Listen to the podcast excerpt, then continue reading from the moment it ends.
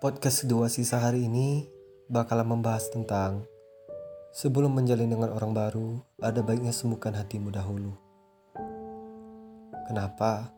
Karena kita akan mempersembahkan hati untuk seseorang dengan kondisi yang bagus. Yang mana hatimu tidak ada lagi dia, sang pemberi goresan luka.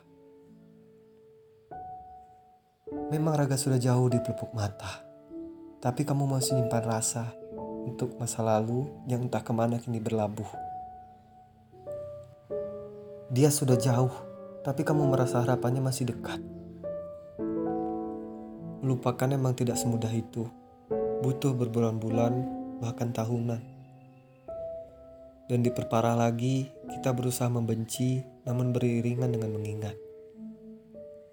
Dengan hati belum bisa menerima kepergian dia.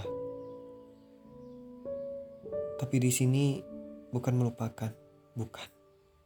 Tapi melepaskan atau lebih kasarnya membiarkan saja. Kamu sibuk saja dengan keseharianmu, sibuk dengan hobi, pekerjaan, atau teman-teman.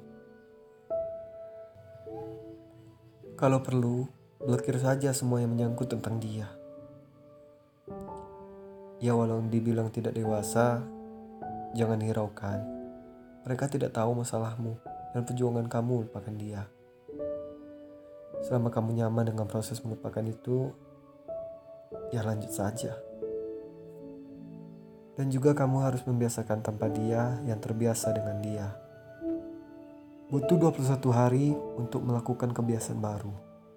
Kebiasaan yang baru yang tidak pernah kamu lakukan dengan dia. Buat semua dunia seakan tanpa dia.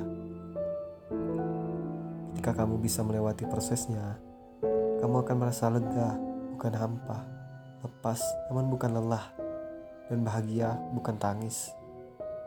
Untuk terakhir kalinya, jangan tutup lukamu, tapi sembuhkan lukamu. thank you